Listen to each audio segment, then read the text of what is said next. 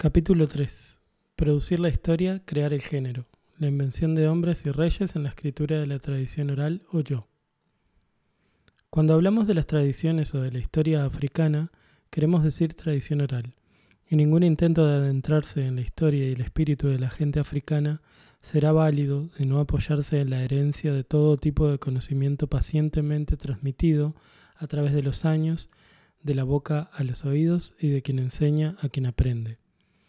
Amadou Ampatep Ba en Approaching Africa.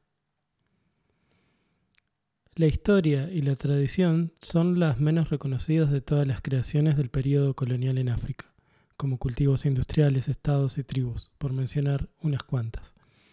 Esto no significa que la gente africana no tuviera historia hasta antes de la llegada del hombre blanco. Más bien, estoy haciendo las siguientes distinciones. Primera, la historia como una experiencia vivida, Segunda, la historia como el registro de la experiencia vivida codificada en las tradiciones orales. Y tercera, la historia escrita. La última categoría está muy ligada a las agendas europeas para África y la introducción de la historia escrita como disciplina y profesión.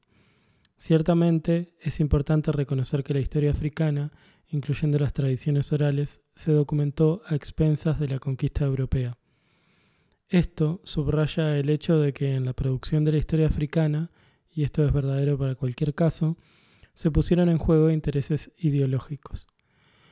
Como reflejo de dichos intereses, la tradición se reinventará constantemente.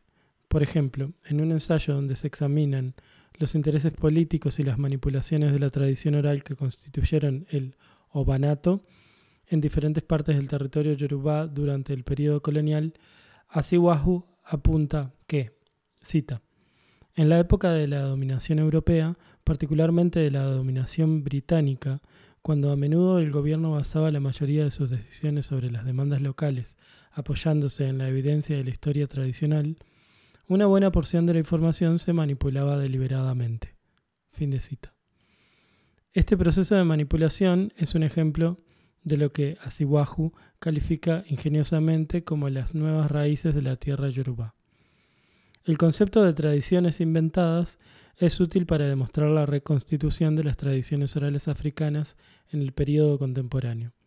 Lo utilizaré para identificar las implicaciones del presente en el pasado, en lugar de efectuar un reclamo presentista, donde el pasado se fabrica únicamente para reflejar los intereses del presente. Para este caso, la elaboración de la idea de reproducción estereotípica de J. Peel sobre el condicionamiento mutuo entre pasado y presente es un acercamiento aún más útil. Peel manifiesta, cita, de ser posible, la práctica actual estará gobernada por el modelo de la práctica antigua, y donde hayan ocurrido cambios habrá una tendencia de reelaboración del pasado para aparentar que la práctica pasada ha gobernado la actual. Fin de cita. La noción de tradiciones inventadas no implica necesariamente la deshonestidad. Usualmente el proceso es mucho más inconsciente. Es de hecho un testimonio de la naturaleza inmediata de la evidencia y la posicionalidad de cualquier registro del pasado. Como nos recuerda Arjun Apadurai, cita, Pensar el pasado es intrínsecamente debatible. No es un recurso simbólico plástico e infinito, totalmente susceptible a los propósitos contemporáneos. Más bien, el pasado también está regulado y por lo tanto se trata de un recurso cultural finito. Como en el caso de otras normas culturales, cualquier cosa es posible, pero solamente algunas serán aceptables. Fin de cita. Lo aceptable tiene límites culturales. La idea expresada en la noción de aceptabilidad es que la maleabilidad del pasado para los propósitos actuales será limitada. Aunque muchas cosas pueden cambiar, algunas otras permanecerán igual. La tarea de la sociología histórica será ver cuáles instituciones han cambiado y cuáles permanecieron igual en forma y contenido, y cuáles procesos históricos y fuerzas culturales hacen tolerables tanto los cambios como las continuidades, para usar el término de Apadurai. También es importante señalar que hay una lectura positiva de la noción de las tradiciones inventadas que reconoce que como cuerpo de conocimiento las tradiciones no son estáticas en sí ni por sí mismas, sino dinámicas y parte de un proceso de vívidas experiencias de la gente. Entonces la idea de invención no sugiere que se trate de tradiciones irreales. Más aún, no significa que el cambio en y por sí mismo anule la existencia de la tradición como un todo. La concepción yoruba de la tradición, asa, habla de la interacción entre pasado y presente, así como de la agencia de la persona que recuenta la historia en cualquier punto del tiempo. O la hace la siguiente explicación sobre asa. Cita. No podrá calificarse como asá aquello que no sea el resultado de una decisión deliberada, apoyada en el discernimiento y conocimiento de las prácticas y los procesos históricos de un ori, destino personal elegido antes de venir al mundo de la especie humana, individual o colectivo. Y ya que la elección es previa al nacimiento de Asá, tradición, esta última será susceptible de permanentes metamorfosis. Fin de cita. Desde el periodo colonial, la historia yoruba ha sido reestructurada a través de un proceso de invención y engeneramiento de las tradiciones. Se inventaron las categorías sociales de hombres y mujeres y la historia apareció como el predominio de los actores masculinos. Los actores femeninos están prácticamente ausentes y ahí donde se les reconoce se les reduce a excepciones. La historiadora Bolanle Awe hace una observación parecida cuando escribe que ha sido difícil ensamblar la historia de las mujeres dada la escasez de información sobre los éxitos de las mujeres, particularmente de evidencia documentada. Algunas de las mujeres más excepcionales de la historia han sido confundidas con hombres y sus logros han sido atribuidos a gobiernos masculinos. En un audaz ensayo, Agüe distingue entre la historiografía africana con sus sesgos masculinos y las tradiciones orales que incluyen a todos los segmentos de la población. Es evidente que en relación con África, la idea de una historia de las mujeres, como la articula el feminismo occidental internacional, resultará problemática. Subyacentes a la idea de una historia de las mujeres encontramos las siguientes suposiciones. 1. Cualquier recuento del pasado y disponible actualmente es en realidad la historia de los hombres. Y 2. Aceptar una conceptualización así sería legitimar las afirmaciones que en el caso de muchas sociedades africanas ahora sabemos que son falsas. Si como investigadores o investigadoras debemos recuperar la historia de las mujeres, nuestra aproximación no puede ser ahistórica. La pregunta sería entonces, ¿por qué se perdió esta historia? ¿Y cómo fue posible que en nuestras sociedades quedaran separadas las historias de los hombres y las mujeres? El concepto de sesgo de género en la historia requiere de un cuidadoso análisis, porque privilegia la tradición euro-norteamericana de predominio masculino de la historia por encima de las tradiciones orales africanas, las cuales frecuentemente son incluyentes. Tal privilegio tendría sentido en el periodo contemporáneo, por decir algo, pero en relación con la larga duración de la historia yoruba, en realidad no tiene cabida. En el esfuerzo de corrección de sesgo masculino en la reciente documentación histórica africana, académicos y académicas podrían comenzar con una reevaluación básica de historiografías como la de la UNESCO, General History of Africa and Groundwork of Nigerian History, las cuales son androcéntricas, según lo señala Awe. Debemos aplaudir trabajos historiográficos como el de Awe, porque recuperan la historia de las mujeres en medio del panorama de las reconstrucciones históricas de predominio masculino de los últimos 150 años. Sin embargo, en la explicación de los pasados, los factores coyunturales no son menos importantes que los eventos históricos y los hechos socioculturales. También deberíamos preguntar, ¿cuál es el sesgo masculino de la historiografía africana? Y de manera más trascendental, ¿por qué la historia escrita continúa siendo androcéntrica en toda la extensión de la palabra? Por consiguiente, mi preocupación no es la historia de las mujeres en sí misma, más bien, de manera más primordial, cuestiono la historicidad de la interpretación de género en el trabajo de muchos historiadores e historiadoras contemporáneas acerca de las tradiciones orales o yo. Mi objetivo consiste en llamar la atención sobre el hecho de que la historia escrita yoruba ha sido un proceso de atribución de género en el que a partir de tradiciones orales que originalmente estuvieron libres de categorías de género, fueron creadas las de reyes y hombres. Con el propósito de rastrear y explicar dicho proceso, examinaré el trabajo de Samuel Johnson, el historiador pionero de la cultura yoruba, y el de otros escritores o escritoras que han tocado la cuestión de género en la historiografía o yo. También abordaré los problemas del lenguaje, la transmisión del conocimiento, la identidad social de historiadoras e historiadores y la recopilación y traducción cultural de las tradiciones orales.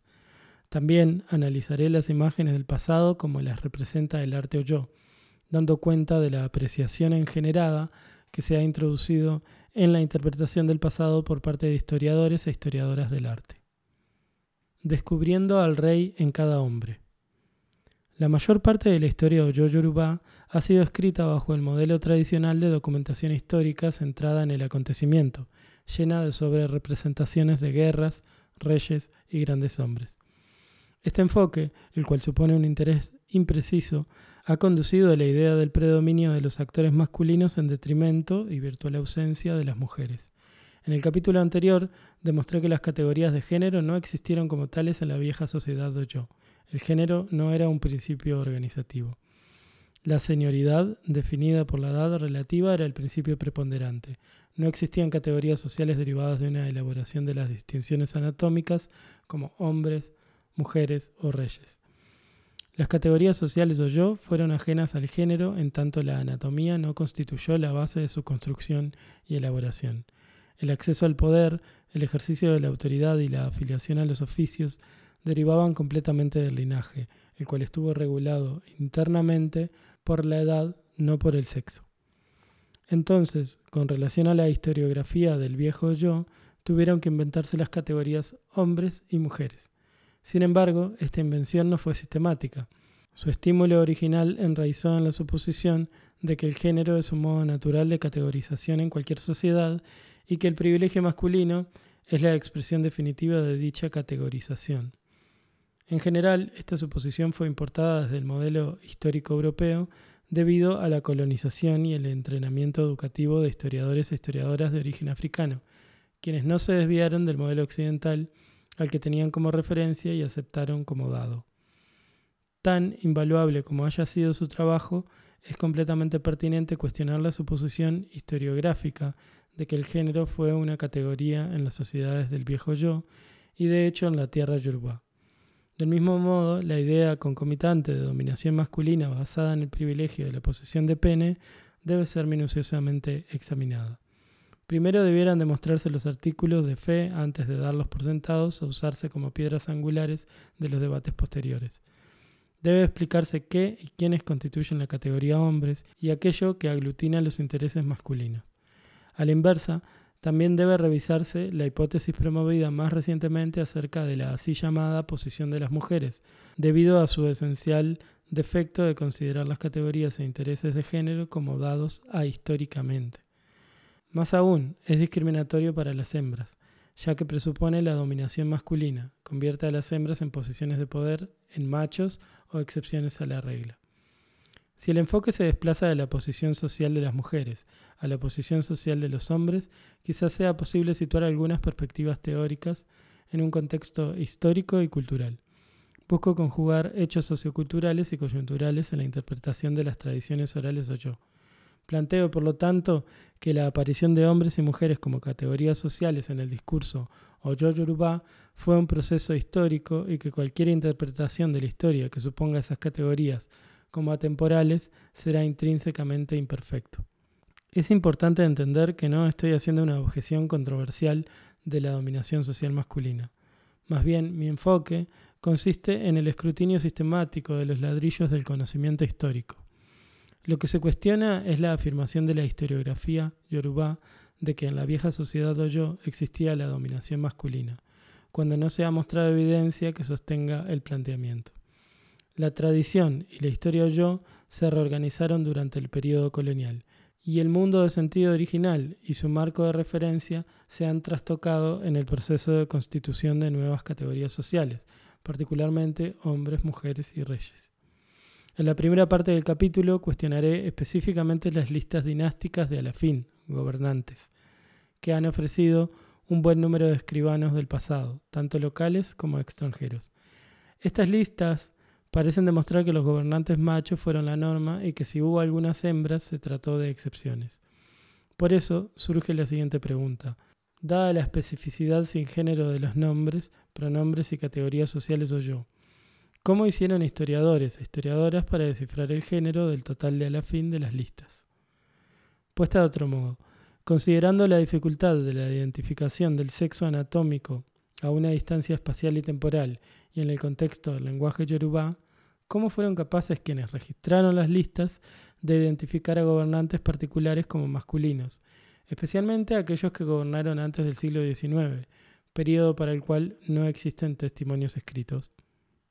Fadipé advierte un aspecto importante del problema del descifrado del género en Yorubá, dada la distancia espacial y temporal con relación al tema de la investigación. Cita.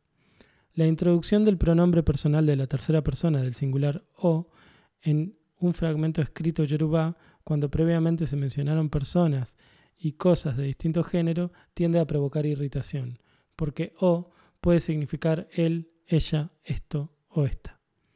Fin de cita. La causa del enfado de Fadipé no es el lenguaje yorubá, sino la reciente imposición social de la preferencia europea por la categorización de género. No se puede culpar al lenguaje yorubá por no crear constructos de género. El problema real es la traducción errónea y la distorsión resultante del proceso de imposición de modelos occidentales en la reconstrucción del pasado yorubá. Básicamente, el argumento elaborado en este capítulo no se refiere a si las hembras están ausentes entre los gobernantes de Yoruba, sino a la representación de Alafín como hombres. El capítulo también desafía la proyección de un poder de los gobernantes fundado en la existencia de intereses y privilegios masculinos. La idea de que el privilegio es inherente al tipo de cuerpo masculino se introdujo en Yoruba a través de la academia sin un examen cuidadoso de los valores culturales Yoruba y sus parámetros de codificación de la información, y por lo tanto sin justificación. En el viejo yo no hubo especificaciones legales, lingüísticas o culturales basadas en el género para acceder a oficios o determinadas posiciones sociales. Antes de la creación de la categoría reyes, primero fue necesario crear la categoría hombres. Una vez elaborada, los hombres fueron pescados infragantis en la conducción del imperio, mientras que la parte residual de la sociedad fue asignada al dominio de otra categoría, etiquetada como mujeres. Este proceso derivó de la suposición acrítica de que las categorías occidentales son universales. Así, en tanto las tradiciones orales yorubá se volvían parte de la historia mundial, adquirieron la coloración de las instituciones culturales predominantes de su tiempo, occidentales, cristianas y seculares por igual. En estas últimas tradiciones se cree que el poder y la autoridad son prerrogativas del sexo masculino y por lo tanto los intereses de género están en la base de las instituciones políticas. Así, se debe presionar a los profesionales y las profesionales de la historia y otras personas de la academia dedicadas al estudio de la vieja sociedad yo que hayan hecho tales conjeturas para que presenten pruebas de 1. La validez de una lectura de género de las tradiciones yorubá. 2 la existencia de una forma de gobierno basada exclusivamente en intereses y sucesión masculina. 3. Que la jerarquía política estuvo dominada por los machos. 4. Que la masculinidad constituyó un interés social particular que promovió como grupo a los machos sobre las hembras. Y 5. Que dicho sistema de género es atemporal. Un sondeo de la historia documental de Oyo muestra que al día de hoy todas las categorías ajenas al género se han vuelto engeneradas y específicamente masculinas. Las criaturas se convirtieron en hijos, la hermandad en hermanos, gobernantes en hombres y a la fin en reyes, al menos al nivel del lenguaje. Las anahembras que ocuparon tronos fueron rutinariamente degradadas a regentes, esto es parte del proceso de patriarcalización de la historia yo, en el cual la masculinización de Alafín y en general de la clase aristocrática ha jugado un papel significativo. Dicho proceso estimuló la feminización de ciertas posiciones a través del cual la amplísima influencia social de las hembras en el poder se redujo a un interés indefinido, distinto al resto de la comunidad. La engenerización de la historia yo también asoma en el campo de la historia del arte, donde la discusión del mundo visual adquirió dimensiones sexuales. Hablar de historia, escuchar a los hombres. La historia de la publicación de The History of the Yorubas del reverendo Samuel Johnson es fascinante en sí misma, aunque aquí no haya espacio para contarla. Basta decir que aun cuando el manuscrito original estuvo completo desde 1897, no se publicó hasta 1921. Johnson fue un Yoruba, un Saro, cuyo legado fue la documentación de la historia de su gente. No hay duda sobre sus motivos nacionalistas para escribirla y su papel en la documentación de la historia yoruba no puede exagerarse. Robin Law, historiador del Imperio Yo, afirma, cita, Las tradiciones históricas de Oyo no constituían una historia de Oyo, hasta que un historiador culto como Johnson las conjuntó con este propósito. En una sociedad oral, en tanto gama de tradiciones históricas, no existe algo como una historia tradicional. Cada tradición, o al menos cada grupo de tradiciones, tiene su propia función y contexto institucional. Fin de cita. Aunque podemos estar de acuerdo con el pronunciamiento de Law sobre el papel trascendental de Johnson en la constitución de la historiografía o yo desde la perspectiva yoruba, las variadas Itan narraciones y su información codificada en Oriki, alabanzas poéticas, constituyen la explicación del pasado con o sin la intervención de Johnson. Debe enfatizarse que de acuerdo a las tradiciones históricas occidentales postmodernas, los puntos de vista están implicados en la documentación histórica y en cualquier punto del tiempo. Los hechos históricos son el resultado de impugnaciones, y esto no es nuevo, tanto como que la interpretación siempre se ha traído a cuenta en la presentación de las tradiciones históricas yoruba. y Tan y Oriki se han usado críticamente en la tierra yoruba con su función mental ponderativa. Por lo tanto, no hay ideas deformantes de objetividad. La influencia del reverendo Johnson en la historiografía yoruba no puede sobreestimarse por encima de cualquier historia escrita o conjunto de tradiciones orales. De hecho, a la manera de un proceso de retroalimentación, su trabajo está siendo reabsorbido en las tradiciones orales yoruba. El trabajo pionero de Johnson recibió posteriormente diversas críticas de analistas y gente de la academia. Se ha hecho notar su partidismo favorable al Estado Oyo, reconociéndose también su parcialidad cristiana. Empero, desde la perspectiva de este estudio, lo que resulta interesante es la lista dinástica de Johnson que muestra supuestamente al total de Alafín que han gobernado Oyo desde sus inicios. Ashiri ha hecho una crítica exhaustiva de varios aspectos del recuento de Johnson. Robin Law y Robert Smith han cuestionado la objetividad de la lista comparando el número de Alafín, la cronología de los hechos, la duración de los reinados e incluso el orden de la sucesión. Lo que poco atrajo la atención fue la suposición incuestionable de que Alafín eran machos y que entre ellos las hembras constituían excepciones. Basándose en sus entrevistas con Aroquín, historiadores oficiales de Oyo, Johnson incluyó en el apéndice de su libro una lista dinástica que aquí se reproduce. Johnson diferencia a Ododuwa y Oranjan de los demás, explicando que esos dos primeros reyes no reinaron en Oyo. Del tercero a la fin, Ayacá, se dice que fue llamado al trono una segunda vez, como el quinto rey. Se menciona que Yayun, una hembra, solamente gobernó como regente. El resto de los nombres enlistados se presentan como alafín machos. Sin embargo, la historia de las sucesiones elaborada por Johnson, así como la evidencia presentada por otros historiadores, demuestran que hay razones para creer que algunos de los alafín que gobernaron Oyo antes del siglo XIX eran hembras. Por ejemplo, Hetterset, otro historiador local yorubá, quien sirvió como trabajador en jefe e intérprete para los británicos durante las décadas de 1880 y 1890 en Lagos, reunió una lista dinástica Oyo a partir de tradiciones orales en la que Upagida fue identificada como hembra. En la lista de Johnson, Upagida aparece con un nombre distinto. Se le identifica con el alias de Onisile, el vigésimo cuarto gobernante de su lista. Este hecho demuestra que no es suficiente observar los nombres propios para determinar el sexo de cualquier alafín. De hecho, el mismo Johnson ha afirmado que en Yoruba los nombres propios casi nunca muestran distinción de sexo. La gran mayoría aplican igualmente para hombres y mujeres. La investigación académica más reciente también ha demostrado que el doceavo gobernante de la lista de Johnson, Orompotó, era hembra y que hubieron otras dos hembras, Oba, gobernantes no reconocidas como tales. Ada Sobo, la madre de Dauphin Ran, y Bayanji, la hermana de Sango. Robert Smith, quien recolectó tradiciones orales entre varias categorías de funcionarios en Igbo y Nuevo Yo, en la década de 1960, escribe sobre otra Ana Hembra Oba. Este recuento del éxito militar del reinado de Orompotó confirma que el belicoso Orompotó era mujer.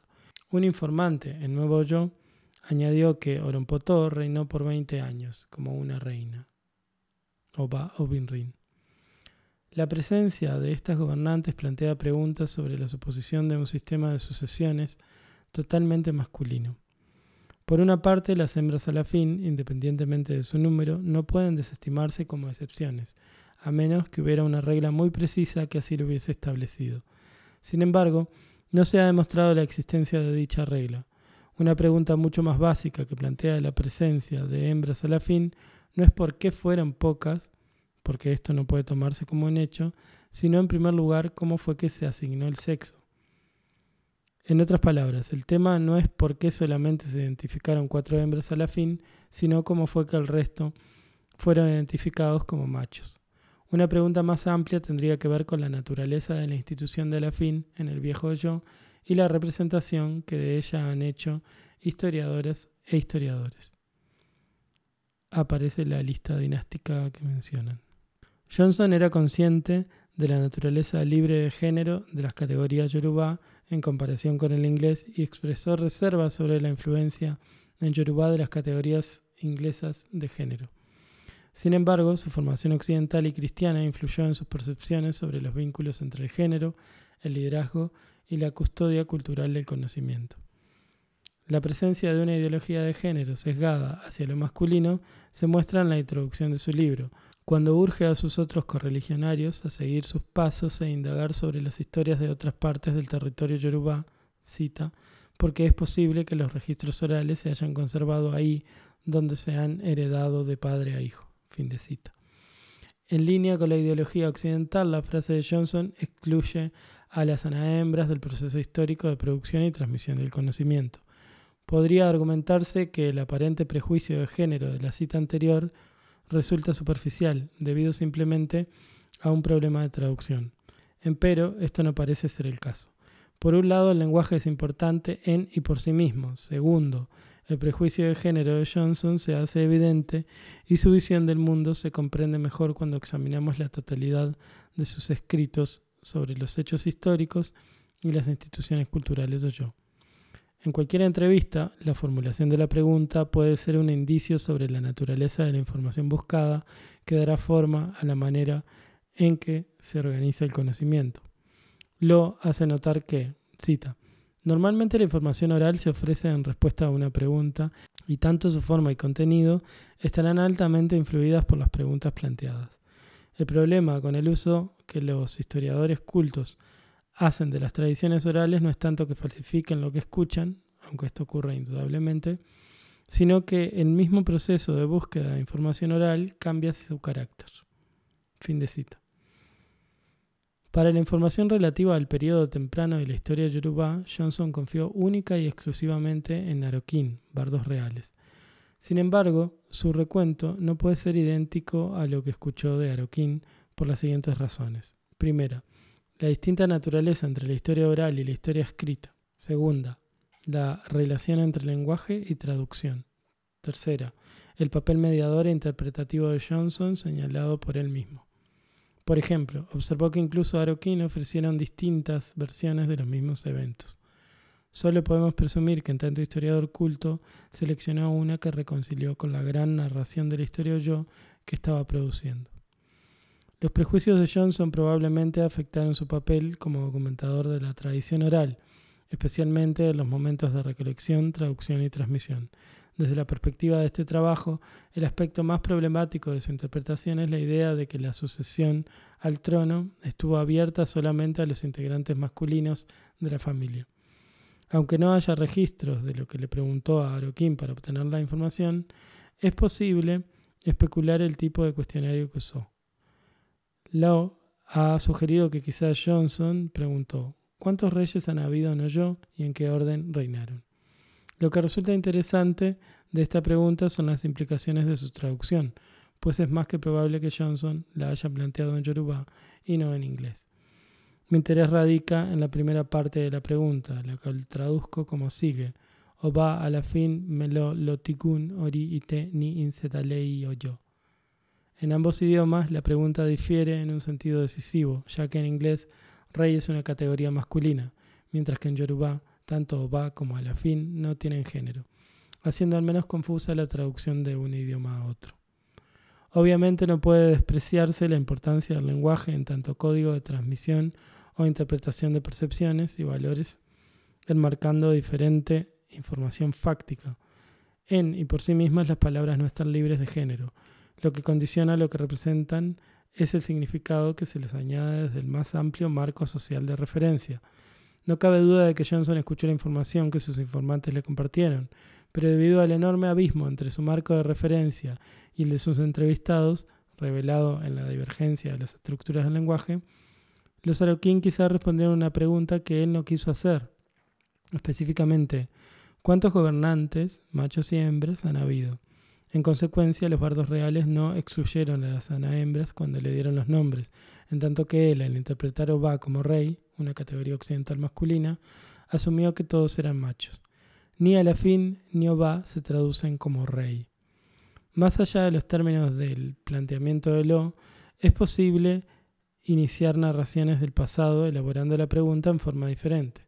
Por ejemplo, Talote iluji do, tanio tele e, ¿Quiénes fundaron esta ciudad? ¿Quiénes siguieron?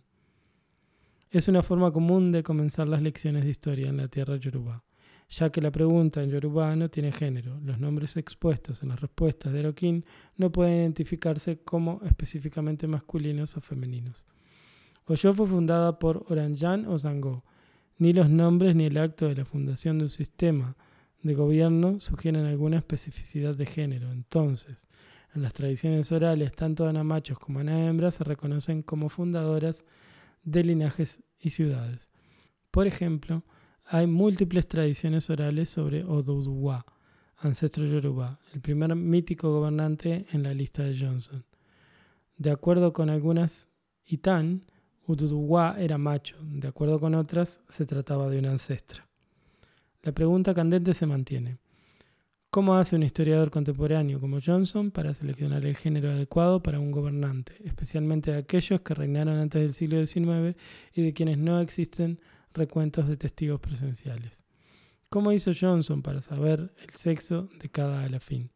¿Cómo hizo para saber, por ejemplo, que Onisile, el vigésimo cuarto alafín de su lista, era macho? La respuesta más sencilla es que no lo sabía Johnson simplemente dio por sentado que a la fin eran reyes, y por lo tanto machos, ya que percibía como natural este orden de las cosas prevaleciente en un entorno occidental donde tomaron forma su entrenamiento educativo y su sensibilidad. Law ha planteado la pregunta de cuán verdaderamente tradicional es la historia tradicional. Utilizando como caso de estudio la tradición oral yoruba, concluye que, cita, la lista de reyes de Johnson no es tradicional sino una creación suya o quizás más bien una creación de los Akorim bajo la influencia de Johnson. No hay razones para creer que alguno de los alafín de Johnson sea un invento. Fin de cita. Lo quizás está en lo correcto al suponer que Johnson no se inventó algún alafín en particular. Sin embargo, la atribución de género masculino, o casi todos ellos, no es otra cosa que un invento.